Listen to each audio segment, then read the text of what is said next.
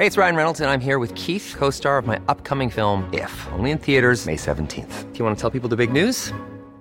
All right, I'll do it. Sign up now and you'll get unlimited for $15 a month in six months of Paramount Plus Essential Plan on us. Mintmobile.com slash switch. Upfront payment of $45 equivalent to $15 per month. Unlimited over 40 gigabytes per month. Face lower speeds. Videos at 480p. Active Mint customers by 531.24 get six months of Paramount Plus Essential Plan. Auto renews after six months. Offer ends May 31st, 2024. Separate Paramount Plus registration required. Terms and conditions apply if rated PG. Here's a cool fact a crocodile can't stick out its tongue. Another cool fact you can get short term health insurance for a month or just under a year in some states.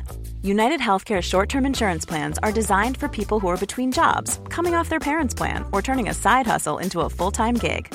Underwritten by Golden Rule Insurance Company, they offer flexible, budget friendly coverage with access to a nationwide network of doctors and hospitals. Get more cool facts about United Healthcare short term plans at uh1.com. Som likhanden. Liktonar. Okej. Ja, själv har jag en likhand, men Jesus är nu uppstånden. Halleluja! Är det din uppspikade hand på korset som precis greppade mikrofonen? Ta inte Vägrade.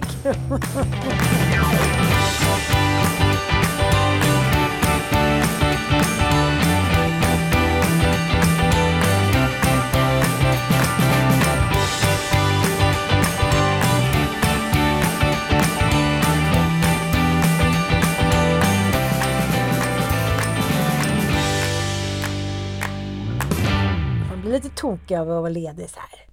Men jag, tycker också att det är så mycket omotiverad ledighet på våren. Jag blir stressad utav all den här ledigheten. Den Ja. ger mig liksom inget gott. Nej, vi, vi håller oss till Ann Heberlein där, att människor med bokstavskombinationer ska aldrig vara lediga mer än tre, fyra dagar. Nej, men, eh, eller Nej, hur? nej. Nej. men det är som jag säger, så här, min bästa semester är 11 dagar. Ja. Då, är jag liksom, då, är, då har jag liksom hunnit eh, bli, tycker det är härligt, tycker det är hemskt, Mm. kommit ner i varv och sovit länge. Sen är jag rätt nöjd. Ja, jag tror ändå att vi har poddat throughout the summers Ja. har räddat mig på många sätt. Verkligen. Och särskilt när man då, den sommaren när, vi hyrde ett, ett sommarställe på Gotland fyra veckor som inte var mitt. Och, och du kom dit och sa, men gud det här är ju jättefint, du har ju inte lagt ut en enda bild. Ja. Helt ointresserad. Jo men för att jag, mitt liv är ardennerhästelivet with the golden twist. Det måste... Glöm aldrig det för lyssnare. Ardennerhästelivet with the golden twist. Nu ska jag säga vad det är. Mm, berätta då. The golden twist. Och ardennerhästelivet är också... Vi kanske ska förklara vad en ardennerhäst är för många av våra lyssnare som kanske inte vet allt Ja. om alla hästraser. Om ni tänker utvandrarna, den typiska hästen som går där och liksom mockar upp sten. De kräver ju inte så mycket, eh, kanske, vad ska man säga, kulturell eller... eh, Ja, jag kanske inte är en ardennerhäst egentligen. Jag är en arab. Så nu är det alltså arabens gyllene... Nej, men jag menar att, att det, det kanske inte behöver spela så stor roll vad jag gör. Jag behöver göra någonting. Om det är så att måla en trappa eller baka en kaka eller podda någonting. Att vara sysslolös för mig är samma som att vara, leva ett meningslöst liv. Så vad är the golden twist? Titta den lilla champagnen man får dricka när man har varit ute på åkern. Nej, Du måste förklara så jag förstår. Varför la du inte upp en bild på huset? För att när jag bor i någon annans hus så kan det inte ske en utveckling. Du kan inte njuta när du är i någon annans hus. Nej. Alltså om jag inte bor på hotell eller hyr i Italien. Det geografiska avståndet måste vara tillräckligt stort från det som är mitt och det som jag i vanliga fall lever i för att jag ska kunna slappna av. Jag vill ju jättegärna ha ett på, hus på Gotland men eftersom jag inte har den ekonomiska möjligheten så var det här ett jättebra alternativ. Ja. Och mysigt. Och, men jag får inte någon så här själslig tillfredsställelse i att lägga ut någon okänd Tantaloras blomma. Nej, okej, jag fattar. Förstår du skillnaden Ja, ja, ja? Att det är så här, jaha, men varför ska jag anstränga mig? Det här är ju bara pölsa. Jag fattar. Men det är lite, eh, låter lite som, eh, vad ska jag kalla för, julen versus påsken. Ja, faktiskt. Vet julen som så här, man känner kan vara nästan psykisk ohälsa-julen. Ja, Eh, oj, har du fortfarande kvar din, eh, din ljuslykta. Ja, Eller din ren på balkongen. precis. Och det har blivit maj. Ja. Eh, påsken vill man ju bara, den är ju snabbt eh, överstökad men den skadar inte heller någon på samma sätt. Det är ingen som säger så men gud har du påskriset kvar? Nej, men jag blev så full i skratt. För du, du var ju på middag hemma hos mig igår. Och sen så ringdes vi vid nio i morse va? Ja. Och då var jag så här, ja, jag har städat bort eh, påsken. Nu vet jag att du är ensam hemma utan barn och man. Underbart. Jo, men det så, man vaknar ju sju timmar tidigare. Ja, tråkigt, tråkigt att Nej. behöva vakna själv klockan 6.30. Verkligen tråkigt. Mm. Och sen finns det inte heller, det finns ingen maktkamp om vem som ska göra vad. Nej, Så då är det bara att sätta igång. det är det. Ja, är inte det märkligt? Ja, och då åkte påsken ut eh, och jag pratade med Ulla igår, det vill säga min eh, bonus, eller mina barns bonusgudmor. Eh, Hon var också så här, nu har jag städat ut påsken. Jag bara, gud vad skönt, har du gjort det redan? Och bara, ja, nej, jag har inga, jag tycker inte det, det ska vara kvar för länge. Eh, och då kände jag så här, nej hon har helt rätt, ska jag också göra. Men vet du vad det är? Jag tror att det handlar om att med julen så är det kommersiella som har tagit plats. Så man känner sig inte, jag känner mig inte överöst längre med så här religiösa budskap, att man måste äta något visst eller hit och dit. Påsken är så här, du äter dina jävla ägg och du äter 700 påskägg och sen mår du illa.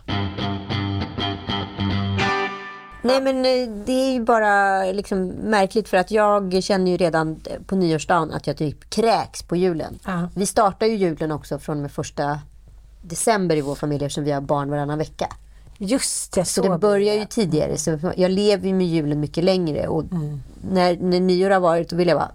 Då, alltså då mår jag riktigt illa. Det är någonting med de här kulisstraditionerna som får mig att så här, när, när det är över, då är det slut. Men jag är ju inte så eh, sentimental som du är. Nej, jag jobbar ju på det. Mm, du är duktig. Ja, men vi pratade om det där också när man separerar. Vem du blir och vem jag blir. Eh, och du sa någonting som jag tänkt så mycket på. Att du sa, men jag tittar inte tillbaka. Det, jag tror att du är en sån som vi pratade om innan vi började podda. Du kan titta tillbaka ganska många år senare. För att försöka få en tillbakablick. Så här, vad hände? Vilka var vi? Varför blev det som det blev? Och så där. Men då måste du vara ganska klar och inne kanske i någon ny relation eller liknande. Ja, men jag tycker ju så här... Du har inte råd att bli liksom nostalgisk tror jag. Nej, gud. Nej. Och jag tycker också att det är... Jag ty- tycker att det kan vara liksom lite identitetskrävande för att man är i en relation med en viss person eller vem som helst. Alltså alla mina pojkvänner, det symboliserar liksom helt olika eror i mitt liv. I allt från egentligen kläder till värderingar på ett sätt till liksom eh, saker man gjorde och vad man värderade som eh, kul och tråkigt.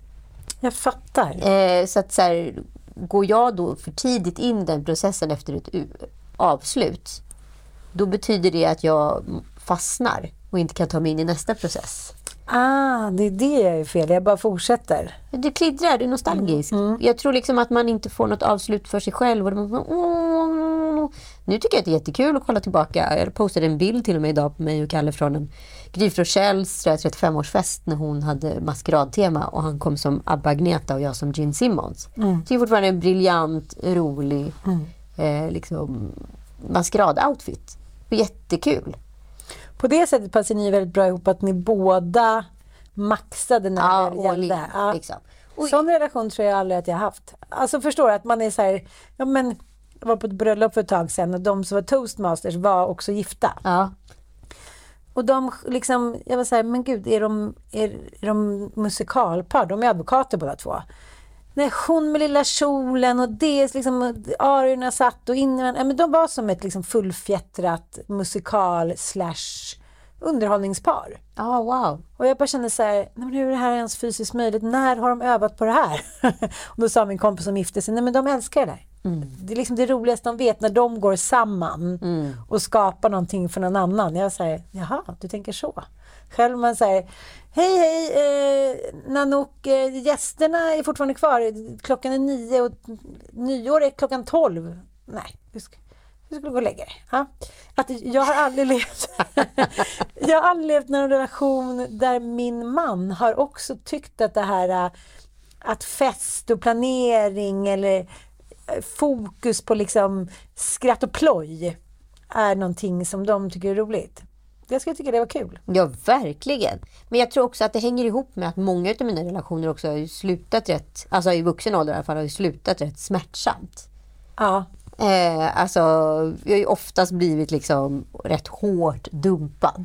Ja, jag fattar. Jag Och då fattar. blir ju det ett sätt tror jag att liksom överleva. Om det hade varit jag som Såklart. hade lämnat eh, och liksom så här, fan, jag klar, vi måste gå vidare. Så ledsen liksom. Men då kan man kanske unna sig på ett sätt att vara nostalgisk tidigare i relationen. Ja, ja. Det, det, det liksom, det gick, du var tvungen att stänga av. Jag är tvungen att stänga av känslan för att överleva. Men alla kan ju inte det älskling. Nej, och jag kommer liksom fortfarande ihåg och det, jag tror att det är det som nästan kanske så smärtar. Alltså det här oförståndet kan ju smärta mer än förståndet. För när liksom ett ex träffar en ny och den personen börjar liksom, ja, men idag med sociala medier och allting, posta bilder med den personen och den här personen är liksom så kär och så uppe i, i mitt ex då på olika sätt. Så att den har tappat liksom sina gränser och spärrar och förstår inte att det finns personer runt omkring. För den vill ju bara liksom lysa med sin, den kärleken som hon har för honom. Och det oförståndet kan ju nästan vara mer skadande än det riktade. Den riktade hämnden. Förstår du? Jag fattar. För då är men, så länge man är inne i ilska eller kamp. Ja, eller åtminstone liksom, att man förstår att så här, den här personen har tryckt på den här knappen för att såra mig medvetet. Men när den inte har det, när den bara går runt i sitt Jag vill oförstånd. vara gullig. Ja, och är liksom kär och lycklig. Det är ju så fruktansvärt drabbande. Åh gud. Det, alltså, det är som att någon står med en sån här isborr och liksom roterar ner i ens innersta hjärta. Man bara...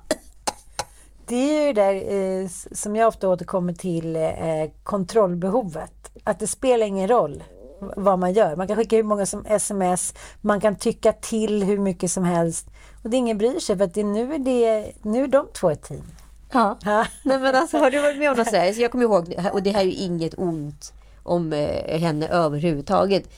Men, Sandra la upp liksom en bild i början på där hon hade delat här hjärthalsband med Penny och jag tror det hade gått så tre månader. Och det var ju liksom inget, alltså hon ville ju bara göra det här för Penny, hon sket väl för fan i mig. Men liksom helvete vad det smärtar. Alltså jag gjorde så så så. Det, det, det är mycket värre än att komma in och typ ens karlslok ligger liksom otrogen med någon ny. Ja, gud Ja, det- att- Och det, går, typ- det, går liksom, det här var ju liksom första och förhoppningsvis enda skilsmässan med barn. Mm. Att man, det var en helt annan variabel än att bara vara... Såklart, Liksom, då kan man ju bara gå ut och parta lite eller åka och dyka eller gå i terapi i två månader. Jag menar, jag menar inte så, jag ska inte bagatellisera men man kan foka på sig själv. Ja, alltså den processen att helas går på något sätt fortare än den andra processen. Men har du varit med om någon sån där grej? Men ja, gud ja. Men jag tänker också på när jag pratar med socialarbetare i mitt jobb så säger de att de senaste tio åren så har skilsmässorna blivit så otroligt mycket smutsigare. Jag försöker hitta liksom någon förklaring till det och det tror jag har med datingappar att göra. Ja, tror jag med. Att det är så här, äh, nu kan jag direkt fly in det här och eh, när jag separerade från Nanook då var det ju också inte kanske världens bästa separation men då föll det sig så lyckligt att på Jesu bebådelsedag så ringde vi varandra. Det visade sig att båda hade träffat en ny. Men gud, så trevligt. trevligt. Men sen så hastigt och lustigt så flyttade ju de ihop. Ah. Eh, Hon har ju fyra barn och eh, ja, Nanook har ju sina tre. Så de skulle bo där, sju barn med bokstäver och huller om buller fram och tillbaka i någon liten lägenhet på Söder. Då kände jag bara så här. Okej, vi kanske ska prata igenom det här. Men det var ingen som var intresserad av att prata med mig om det. Det är klart. Och hur, jag tänker nu, du är ju liksom i ett uppbrott nu. Och eh, det är liksom mycket nya känslor hela tiden som kommer med de här uppbrotten. Eh, hur känns det? För killar går ju oftast vidare liksom mycket fortare. Eh, kommer du, hur kommer du hantera det? För att det är ju en jävligt eh, jobbig grej när man behöver då inte längre, när man inte längre har den här kontrollen som man har. Min terapeut sa att du måste ställa upp eh, tre olika scenarion med allt. Jag tyckte det var ganska bra. Och vissa var ju så här skräckscenarier. Det kommer ju inte hända. Det kan visst hända. Jag sätter upp tre scenarion som kan hända framåt i relationen. Typ. Mm, men just nu så är det, liksom, det är fortfarande så färskt och ja men du vet, känslig hit och dit. Och jag har ju många kompisar som har bott med sina liksom, män eller kvinnor i tre år efter de har separerat, för corona kom. Ja! Jag med jobbet, hit och dit. Och till och med barnen är så här, nej men mamma och pappa, nu, nu, eh, nu får ni faktiskt gå vidare. Nej men gud. Alltså jag... För det går ju inte att träffa någon ny heller. Nej men jag har en gammal kollega som då fick leva ihop med sitt ex i två år efter det var slut. Just på grund av covid. Mm. Och då ligger liksom, de hade ju bara en trea liksom. Ja. Eh, så ibland sov väl han på soffan och sådär, men så kunde hon liksom höra honom. De sov i samma säng, men det hände ju ingenting.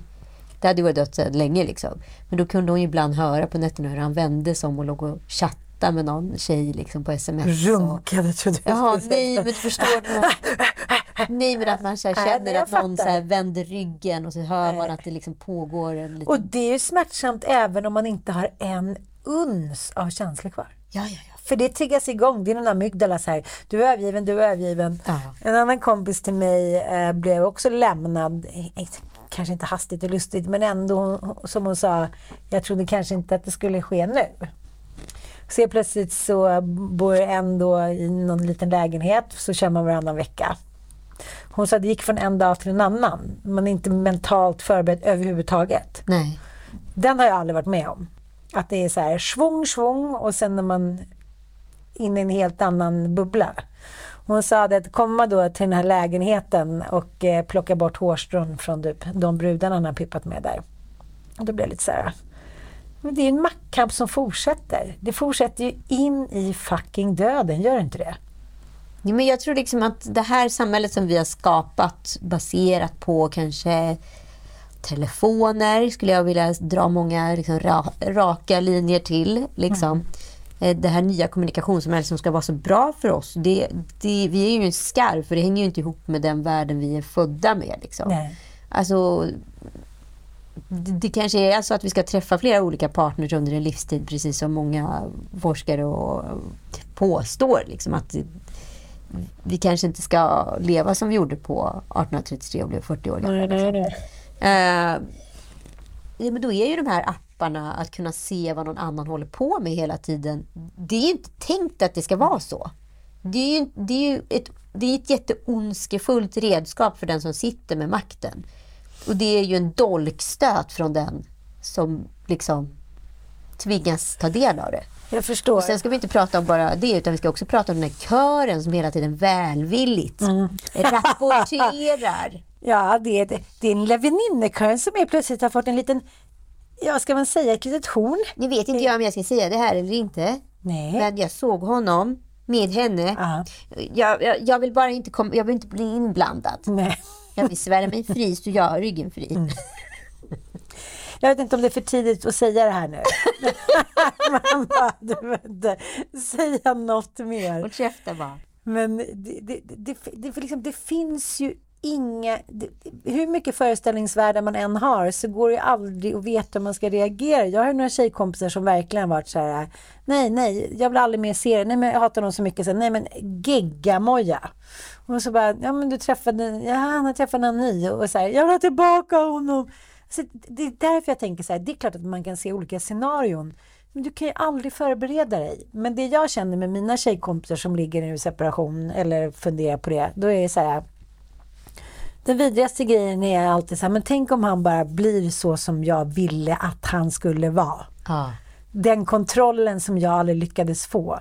Tänk om han då liksom styr upp sig och skaffar barn och liksom blir härlig med någon annan. Så blev ju båda mina ex. Alltså så här, nu ska jag inte använda liksom, jag kallar det jätte, jättekul. Men, men liksom, de har väl inte skaffat någon barn? Nej, nej, nej, de har inte skaffat barn. Men mitt ex-ex skaffade ju barn och ja, just, blev liksom uppstyrd. Ja. Från att vara liksom totalt ja. fuck up. Eh, och sen så... Jag wonder why. Jag wonder why. Nej, men, men det är ju det när man har sådana passionerade relationer och det, liksom, det slutar med många hårda ord. Det är ditt, du är så, den är så, du är som den och jag är som den.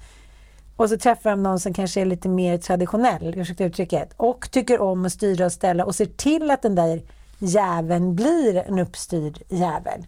Det, jag, tyckte, jag tyckte det var ett av de mest sårade grejerna Nej. Med Kalle? Nej. I efterhand ska man säga. Det var ju Med den nya kvinnan. Ja, med den nya kvinnan. Det var ju att han började träna. Det var ju någonting som jag ville göra med honom hela tiden. Ah. Och han absolut vägrade. Vi var ute och sprang typ två gånger. Helt plötsligt var han en gymkille. Så var det med Nanook också. Rå. Jag la ut bilder med liksom så här muskler som fick Arnold Schwarzenegger att här, brista ut i gråt. Råhet. Jag var så här, men det gjorde i och för sig också.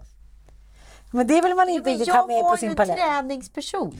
Ja, men Men jag, jag, och jag vill ju så här, det är ju det som är härligt med Joel, att vi kan ju också träna ihop. Jag tycker att det är en så stor vinst. Men det är det jag menar. Hämnden och maktkampen fortsätter in i döden, även fast man inte ens vet om det. För det isberget som är under Titanic, som jag återkommer till, den liksom, det som man inte ser, det är ju tusen gånger större. Såklart. Så det är det som, som jag tycker är så jobbigt. Men jag inser också det som du och jag har pratat om, att det var ju lätt för mig i min förra separation. Just för att säga, jag gillar inte jul, jag gillar inte traditioner. Jaha, bestäm du när du ska ha semester. Men jag vet inte, jag, så, jag kände mig hela tiden så lyckad i mitt vidare moderskap. Mm. För att han var så här, ja, men nu åkte jag till Gotland jag köpte en husbuss och så efter två dagar så bara, ja, men nu är vi hemma igen, pappa tyckte det var för jobbigt. Eller så här, vi bor inte tillsammans med henne längre för att pappa tyckte att det var för jobbigt. Så att så här, åh okej då, men jag hämtar det på färjan. Så ska jag nog fixa till där. Och det hade, jag behövde ju inte vara mor salig för det. Nej, nej, men du kunde komma in som en räddare Ja. hela tiden. Så att du var liksom Precis, precis. Och julaftnar och påskar och alla mina favorithögtider. Doesn't give a fuck. Nu är det ändå så här, jaha, jag åker till farmor och farfar med mamma och pappa med barnen. Jag säger, jaha, Du hade ingenting att erbjuda. ska ni inte se? Nej, jag har ju ingenting Nej. att erbjuda. Det är ju det som är hela grejen. Jag har ingenting att stå emot och då måste mitt ego krympas Ja. till en liten skruttig pungrussin. För att jag kan inte liksom, jag kan inte för, jag kan inte inte unna mina barn att ha det så härligt. Och det är här jag tror att de skitiga skilsmässorna kommer in. Att man kan inte ge sin partner det. Nej, man är ju Ja, missunnsam. då är vi hellre hemma och här i Skopje och ser hur snön faller och äter småspik än att de ska få vara på Maldiverna. Fan, det är inte lätt alltså. Nej, men det är klart att så här, det svider liksom, på olika sätt. Och Jag då får man ta mig- till det som krävs. Det går inte att sitta hemma och så här, vrida sig i sina plågoande för då blir man... Men det är ju inte speciellt många som jobbar utifrån barnperspektivet i en skilsmässa. No Nej. offense. Och man pratar om det heliga barnperspektivet och använder det som en brasklapp åt höger och vänster. Men jag vill se de vuxna människorna som faktiskt tänker på vad barnen mår bäst av. Den Alltså, här jag vet så gången har jag faktiskt jobbat med det stenhårt. Men det, det, det kräver ju ett heltidsjobb. Hur ska jag göra här? Man ringer den psykologen. Hur ska jag göra där? Man ringer den tredje psykologen. Hur ska man göra där? Man läser en bok. Men allt handlar ju om att inte eh, låta dem geggas ihop för mycket.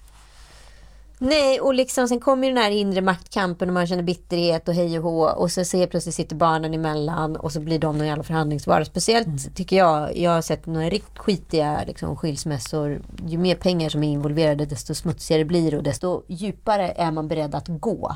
Och det vill säga, då inkluderas barnen. Ja. Alltså en stor jävla så här liksom kamikaze barngrej pågår hela tiden. Att så här, Man offrar det här barnet för att få ett arv eller pengar eller ett ställe. Hus, eller, ja. och liksom skyller då att det är för barnets bästa. Man omskriver sanningen så jävla mycket och har blivit liksom så full utav makt och ego så att det liksom inte finns något annat. Alltså det är så vidrigt. Och då blir det också väldigt mycket så här, ja, inte så här, då behöver sin pappa, de behöver sin mamma, utan då ska det crazifieras. Då är det så att de behöver det här huset. De behöver 400 kvadrat. Annars så barnet dåligt. Nej! Barnet behöver en närvarande förälder som faktiskt bryr sig. Åh, gud. Men jag har ju några tjejkompisar som eh, har då förnekats ett barn av sin man då. För att de tycker jag har redan barn, nej men nu är jag för gammal. hit." Och de har, det har verkligen varit deras största sorg. Men de har väl då ja, men, accepterat det eller respekterat eller också har liksom killen bara haft koll på det. Förstår du?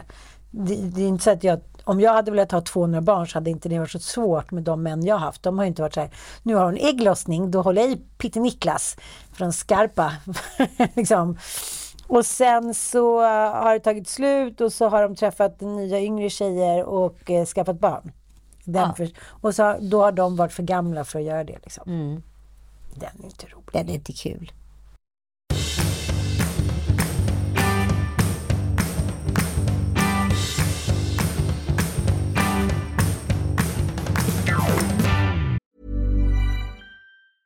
A lot can happen in three years, like a chatbot may be your new best friend. But what won't change? Needing health insurance. United Healthcare Tri Term Medical Plans, underwritten by Golden Rule Insurance Company, offer flexible, budget friendly coverage that lasts nearly three years in some states. Learn more at uh1.com. One size fits all seemed like a good idea for clothes Nice dress. Uh, it's a it's a t-shirt. until you tried it on. Same goes for your healthcare. That's why United Healthcare offers a variety of flexible, budget friendly coverage for medical, vision, dental, and more. So, whether you're between jobs, coming off a parent's plan, or even missed open enrollment, you can find the plan that fits you best. Find out more about United Healthcare coverage at uh1.com. That's uh1.com. Det var en jätteintressant eh, artikel i en konsttidning om eh, ja, men egentligen brott och straff. Eh, alltså kan vi då enligt så här, kan vi skilja förövaren från verket? Alltså exempelvis Michael Jackson. Exempelvis Kanye West. Evig fråga. Mm, exempelvis Picasso som då hade var tydligen både en psykisk misshandlare och fysisk misshandlare varav Aldrig. två utav kvinnorna i hans liv, musorna, eh, då begått självmord i konsekvensen utav hans liksom, olika hantering utav dem och misshandel. Alltså plockades upp och var på en pedestal, kastades ner i avgrunden om vartannat och liksom blev så känslomässigt förstörda utav det. Så att de liksom tog sina liv. Och eh, verken av de här kvinnorna som då har tagit livet av sig till förmån för konsten är ju liksom så pass upphöjda och så pass dyra så de nästan är ovärderliga. Eh, under tiden liksom både barn och barnbarn till Picasso säger att liksom han var den värsta utav människor. Så, så här, kan man skilja eh, liksom brottet från konsten? Det är ju den stora frågan. Men jag tycker det är intressant med de här despoterna eller de här genierna. Alltså, det är ju så med alla människor att de har ju, eh, det finns ju en gränslöshet. Ena sekunden så är de ju liksom charmiga playboys, älskar alla, alla får vara med och nästa sekund så liksom behandlar de en som en dörrmatta. Man är liksom en gudinna eller en dörrmatta på något sätt. Och de här svängarna, mm. Eh, det är de man måste rädda sig ifrån. Antingen så eh, har man eh, liksom sinnesnärvaro och inser sig nej det här kommer inte gå. Men när man kommer in i den, den här typen av människas liv, vilket jag gjorde en gång, eh, det är inte lätt att ta sig ur. Det går snabbt att tryckas ner. Alltså. Ja. Och det finns ju en kvinna som lämnade Picasso. Ja, det, enligt henne själv då så är hon den enda som har gjort det. Men, men mig vetligen så är hon den enda som har lämnat Picasso. Ja, alltså jag har läst rätt mycket också. Det verkar ju inte vara speciellt många. Nej, eh, Han har ju lämnat väldigt många. precis. Men, eh, François Guillot. ja. Ja, ja. Eh, hon lever ju fortfarande. Wow. Hon är konstnärinna och liksom... Eh, nej, hon... Eh, Hon var jätteung när de träffades. Ja, och liksom supersnygg. Och han var ju tokig i henne. Ja. Såklart, eftersom hon inte var så intresserad. Men eh, ja. Eh, problemet som... Efteråt har de gjort en analys att det sägs då att han älskade verkligen henne. Men han hatade den känslan i sig själv så mycket så att han blev en kuk. Ah, stackars. Stackars. Men är inte den spännande? Jo, Att man, spännande. man har liksom haft makten och definitionsrätten alltid och så plötsligt så känner man i sin kropp, jag klarar inte det här längre. Nej. Och då måste man sänka den andra människan. Men att, att vara i, ett, i en destruktiv relation, Ja. det är ju som att leva i ett permanent uppbrott. Ja. Det skulle göra vem som helst galen. Tänk om liksom jag så här tio år in, eller nu är det väl sex år efter jag och Kalle separerade, sju år blir det faktiskt i oktober. Eh, att vi fortfarande skulle liksom hålla på som vi gjorde år ett. Det skulle ju inte, det skulle inte någon stå på. Nej, nej, nej, då är man ju död. Ja, eller på du, psyket. du kommer liksom. ju Ja. avsluta det för att det, det blir ju en galenskap till sist. Ja. Ja men eh, han var ju liksom, eh, ja, men han tryckte någon cigarett i kinden på henne som han brännmärkte henne med. Och, nej men det var, han var bara ett jävla vir, vider liksom. Och eh, men som hon också beskriver att hon blir så jävla uttröttad av att flyttas från ytterligheter till ytterligheter. Ibland kan det vara en småskitsak som gör hon despotisk. Ibland kan det vara någon jättegrej. Man är hela tiden i den andras känsloliv. Och det är man själv som ska härbärgera. För det vet man själv när man är i en kris eller med någon som är i en kris. Att när de har tömt sin latrintumma, då sitter man ju själv där och typ, det luktar inte gott och det är jobbigt att ta sig upp. Men då är den andra personen klar. Ja, precis. Nej, så hon, hon, en dag så gick hon bara därifrån. Så det tycker jag är så himla, eh, ja. Var det därför han blev förälskad? För att se henne död? ja. Ja, men det är jättevanligt att folk använder den andra som någon form av så här, ja men canvas för skit. ja. Men själv så tar man bara de vackra bitarna och går därifrån. Alltså så många sådana relationer man kan Ja. måla ut. Men vad tycker du då? Vad tycker du man kan skilja brottet från konsten? Jag tycker att det är jättesvårt att Alltså det är ju lite som att bli analfabetiker. Det är ju lite svårt att här, sluta gilla Michael Jackson fast du vet att han var en molester.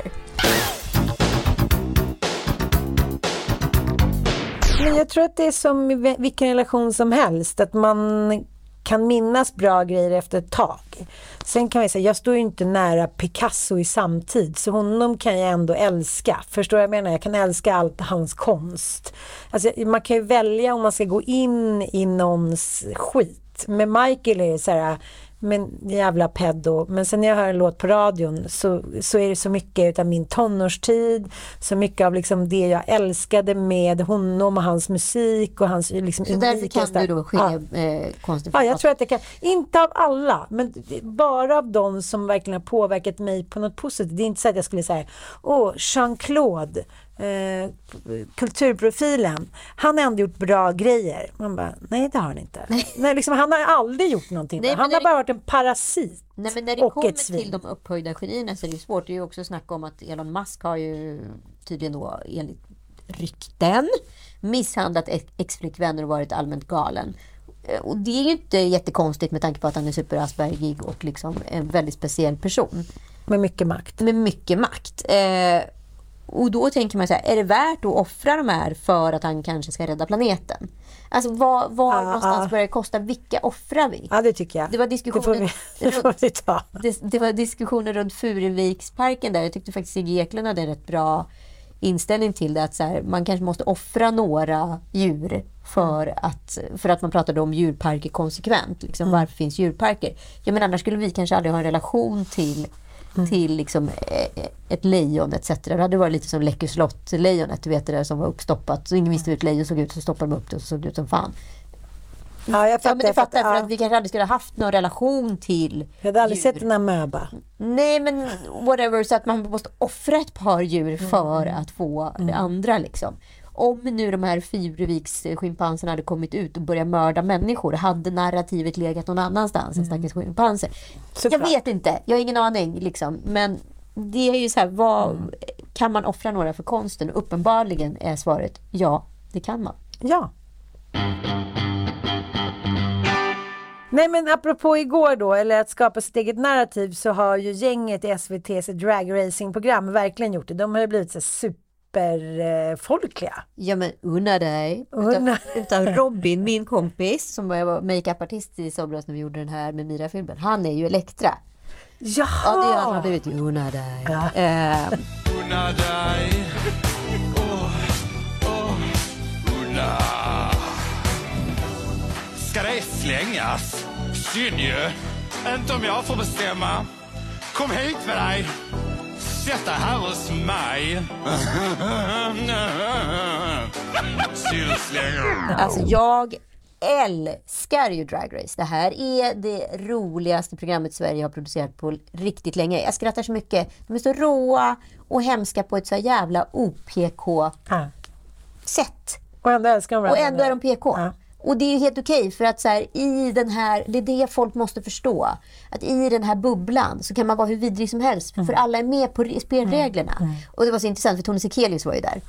Eh, och eh, då var det så tydligt att hon inte alls är med i det här tugget. Hon är mycket mer vokiga generationens Liksom, hon är ju transsexuell så hon är inte transvestit eller liksom drag överhuvudtaget. Men liksom, det var en jargong som hon inte kunde anpassa sig till. För det är rätt syrliga repliker, den här juryn och eh, dragsen emellan. Liksom.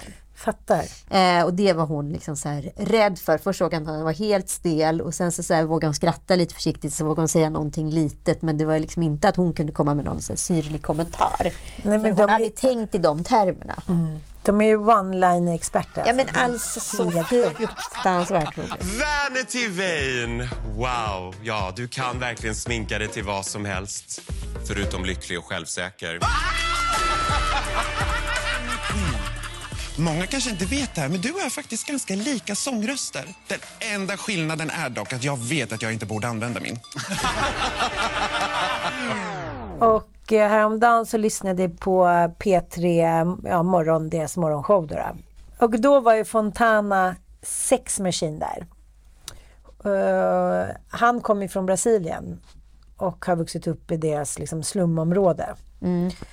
Det var liksom bara så hjärtskärande historia och det, det verkar ju såklart eftersom det här är ju ett speciellt sätt att vara på om man är liten och ung såklart som inte alls har varit accepterat, särskilt inte i länder med, eh, där religionen har varit väldigt stark. Nej men verkligen. Och han sa att han fick byta skola sju gånger. För att han, det var något fel på honom då. Alla slog honom och eh, ja, men han var liksom ett, ett, ja, men ett lätt byte. Han var ingen, liksom, han var bara ett, ett freak.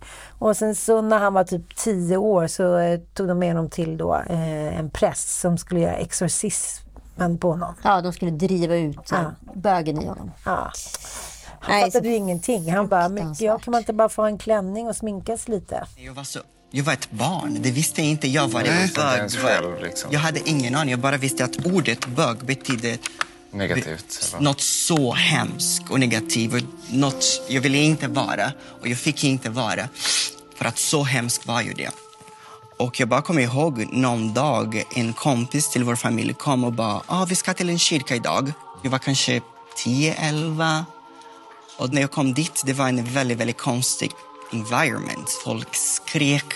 Det fanns typ massa män med bibel som höll dem uppe och började skrika mot folk. Och då folk började typ gråta, skrika och skaka på golvet. What? Och när jag kommer in i rummet, jag bara, den här är ju en exorcism. Kyrka. Skämtar du? Men, Jag var jätte, jätte, jätterädd. Jag bara, kommer jag också börja gråta och skaka på golvet? Och det var bara känslan att, tror de att det finns en demon i mig? Men de kom till mig och började säga att det var typ någon demon som var i mig och nu är det dags att lämna mitt kropp och börja skrika och säga att det dem, homosexualitet, demon som är det här barnet kommer ut nu och börja skrika, skrika, skrika. Och jag bara skakade och grät och inget hände. Nothing happened.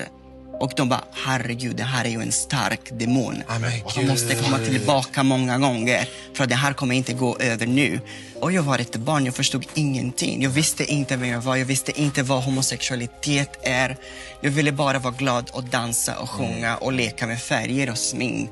Och ehm, Så det är många, många tragiska öden bland de här. Men du hade i alla fall fått en inbjudan till avslutningsfesten. Ja, men, för jag är ju liksom besatt av det här programmet. Ja, Och jag älskar ju framförallt, eh, alltså jag älskade ju, Ru, jag älskar ju RuPaul och den liksom förlagan, den amerikanska. Men, och det är ju såklart en helt annan typ av produktion för att vara sån när det kollar Ja, på ja. svenska. Men karaktärerna är briljanta. Admira Thunderpussy. I love her. Elektra, I love you. Alltså det här är liksom... Myra Thunderpussy. Ja. Ja, nu har jag tackat ja i alla fall, så nu ska vi gå på den här festen. Alltså förstår du, jag kommer ju vara en faghag. Det var tur att jag frågade, för jag fattar inte sådär. Jaha, vad är det här? Unofficial Ruing Party? Men du, jag måste ta upp en annan grej som jag tycker är så väldigt rolig när jag kom på den. Berätta. Det var någon, som- jag hörde det här i förbifart, jag kommer inte riktigt ihåg. Men så så här, sen öppnades en hel, en hel minnesbank av skyll dig själv-minnen. Skyll dig själv skydden. Gud Ja. vad menar du med det? Nej, den här killen berättade om att han hade haft en hund. Ja. Och eh, ja men så som det var då innan man fick avliva hundar. Eller djur överhuvudtaget. Att så här, djur var bara en del av familjen och liksom även om de var sura eller bets eller liksom rymde så var det ingen som tänkte på att man kunde åka till veterinären och avliva den. Att det var liksom en fara för barnen i familjen. Det var ju skyll dig själv. Skyll dig själv när du satt där i soffan och, och hunden kom in och bet dig i foten. Skyll dig själv när du skulle mata liksom, eh, Fido och han bet dig i handen. Eller skyll dig själv. Bara kom ihåg, Sannas son blev ju biten av den där lilla terriern som de hade i kinden. Nej, men det var liksom ingen, det här kanske är åtta år sedan, det var ingen som tyckte så här, ja, nej, men det kan man väl inte avliva för. Att det, bara, att det var så mycket som var den mentaliteten. Att Skyll så dig här- själv mentaliteten. Ja, man den har ju påverkat oss mycket mer än vad vi vill tro. Ja, eller man så här kom bort någon gång eller så här, föräldrarna lämnade en och gick ut och dansade som vi, som när vi var i fjällen en gång och jag vaknade och sa syrran, mamma och pappa verkar ha gått, det var så här, fyra år. Nej, men då var det också så här, ja men vad skulle ni ut och göra då? så här, 22 minus. Någon granne i någon liten stuga stod väl och tog någon cigg piller och såg mig vandra omkring där med min syrra i några stövlar, liksom 25 minusgrader klockan 11 på kvällen typ. Vad ska ni? Våra mamma och pappa är borta. Nej, men heter så här, jaja. Och jag, jag tänkte också det när jag blev utsatt för ett våldtäktsförsök, vilket det verkligen var. Och då kände alla i familjen och deras släkt och det var liksom grannar och så här, ja, men hade du inte väldigt kort kjol?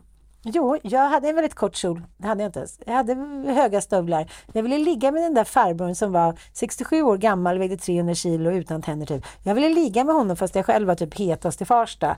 Att det hela tiden på något sätt, nu ska inte jag skämta kring det där, men jag har berättat det innan så jag bara, jag vill bara komma till att det var både högt och lågt, biten av hundar, sextrakasserad. Jo, men var det det inte? Ja, men det, vadå, det är ju det som hänger kvar fortfarande i vissa, bland vissa jurygrupper i rättsprocesser. Att säga, ja, men skyll dig själv-mentaliteten. Ja. Att det finns någonting otroligt laddat i det där. Att vi så här, bliva vid sin läst Ja, ja. på något sätt. Liksom. Du ska inte tro att du är någonting. Du får ju skylla dig själv. För Blev du ansvar. påkörd av en taxi? Du får ta Du blev ansvar. lite tidigare. Ja, du skulle inte gått ut över gatan där. Du får ju titta dig för. Men han, körde mot, han körde mot rött, han var ju full. Ja, men du skulle ju kollat dig runt omkring. Jag märker också när jag reagerar. Alltså, Min son gick ut i gatan häromdagen. Eh, och min första reaktion är ju utav ilska. Vad fan tänker du med? Ja. Du kunde bli påkörd, det där är ditt fel, bla bla bla. Ja, det är det ju. Du är ändå åtta år gammal. Ja, exakt. Snart nio. Skyll dig själv. Som att det skulle, det skulle hjälpa mig ifall han skulle bli ihjälkörd under bilen. Att jag, han fick skylla sig själv. Det är ingen tröst i det. Nej, men jag kommer ihåg pappa så att när han blev så himla arg. Det var då till exempel när vi stod upp i hölasset. Sätt dig Det ner. var också nu föds 1932. Ja, men just när rädslan kopplas på den där 10 000 år gamla kä- känslan. Men man Menar du inte... det? Nej. Blygdalan. Nej, ska du så slå mig som en gammal tant? Det är bara... Gud. Jag tyckte ändå bara att det är så roligt att tänka att man, här, man har en jävla bjäfsig gammal hund som har så här blivit blind och lam och som bara hatar livet. Man sitter man där och man gör ett litet ben så bara... Man bara, vad fan mamma säger varför skulle du ge den benet då? När du märkte att han låg och sov lilla Fido där under och han, när vi tittade på Dallas. Ja. Nog om det. Liksom. Ja, ja, precis. Stör mig inte finns i inte mitt tid. ingenting. finns ingen tid att liksom snacka om det. All, liksom, känslor skulle klippas av. Som min mormor alltid sa, shoppade inte. Shoppade inte. Men det ligger något i det. Det är därför alla ungdomar idag mår så bra. För att de fått shoppa dig så mycket. Var inte så pjoskig. Ja. Var inte så pjoskig. Mm. Shopade inte. Ord som Äsch! Lena Nyman. Nej men det var lite så här, men det skapar ju också lite mer en kackerlacksmentalitet. Om inte du och jag hade haft det, då hade ju inte vi stått upp. Nej! Och unga tjejer idag mår piss för att de har fått sig. pjoska och shopa sig. Och jag ser liksom mina kompisar som kan sitta och prata med sina barn i en timme om någon liten känsla som hände i skolan. Ja, ja, get a life. För de kommer inte ha det nu, efter liksom att varenda känsla ska dissekeras och det är bra. Nej, det är fan inte alltid Nej, bra. det är inte alltid bra. Samtidigt är det inte bra åt andra hållet heller. För att så här, finns ingen balans längre. Fylla, för att skylla sig själv, det, det kanske man inte behöver göra i 50% av fallen. Men man kanske inte shopade sig heller. Utan Nej. så här, hitta balansen på mitten någonstans. Liksom. Det är väl där någonstans sanningen ligger. Det har ju blivit för mycket åt andra hållet. Så att det blir också blivit inkonsekvens i det. Jo, men det är när man säger, sitter hos en terapeut som säger så här, vad har du för verktyg att klara det då? Ja, det här är mitt verktyg och ibland har verktyget var att sticka, eh, rent geografiskt. Ibland som för dig att stänga av.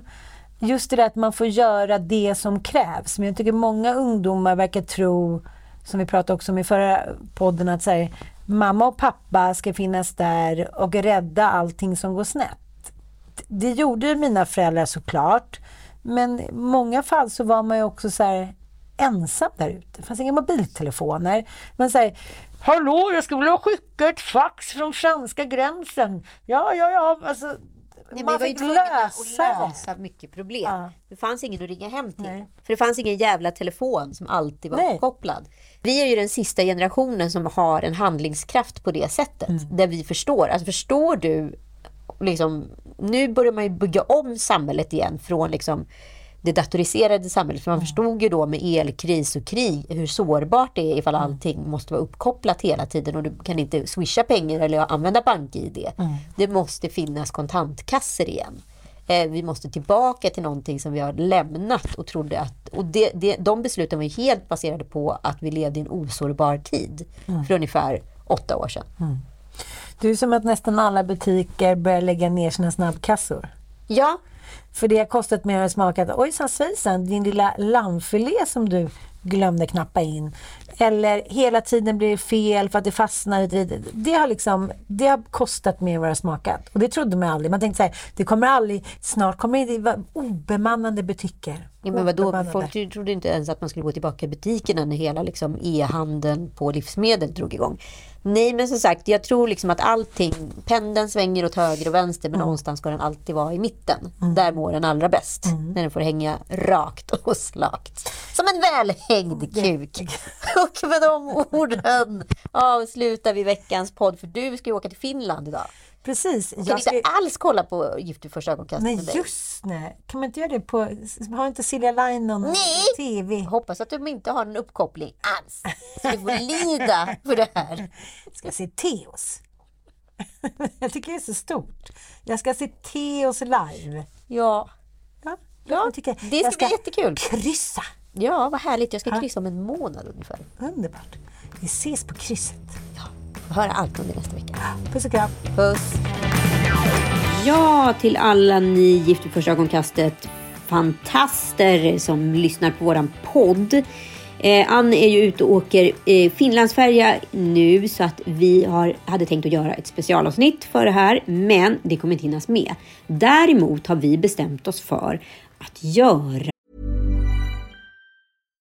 Hi, I'm Daniel, founder of Pretty Litter. Cats and cat owners deserve better than any old fashioned litter. That's why I teamed up with scientists and veterinarians to create Pretty Litter. Its innovative crystal formula has superior odor control and weighs up to 80% less than clay litter. Pretty Litter even monitors health by changing colors to help detect early signs of potential illness. It's the world's smartest kitty litter. Go to prettylitter.com and use code ACAST for 20% off your first order and a free cat toy. Terms and conditions apply. See site for details. Planning for your next trip? Elevate your travel style with Quince. Quince has all the jet setting essentials you'll want for your next getaway, like European linen, premium luggage options, buttery soft Italian leather bags, and so much more. And is all priced at 50 to 80% less than similar brands. Plus, Quince only works with factories that use safe and ethical manufacturing practices.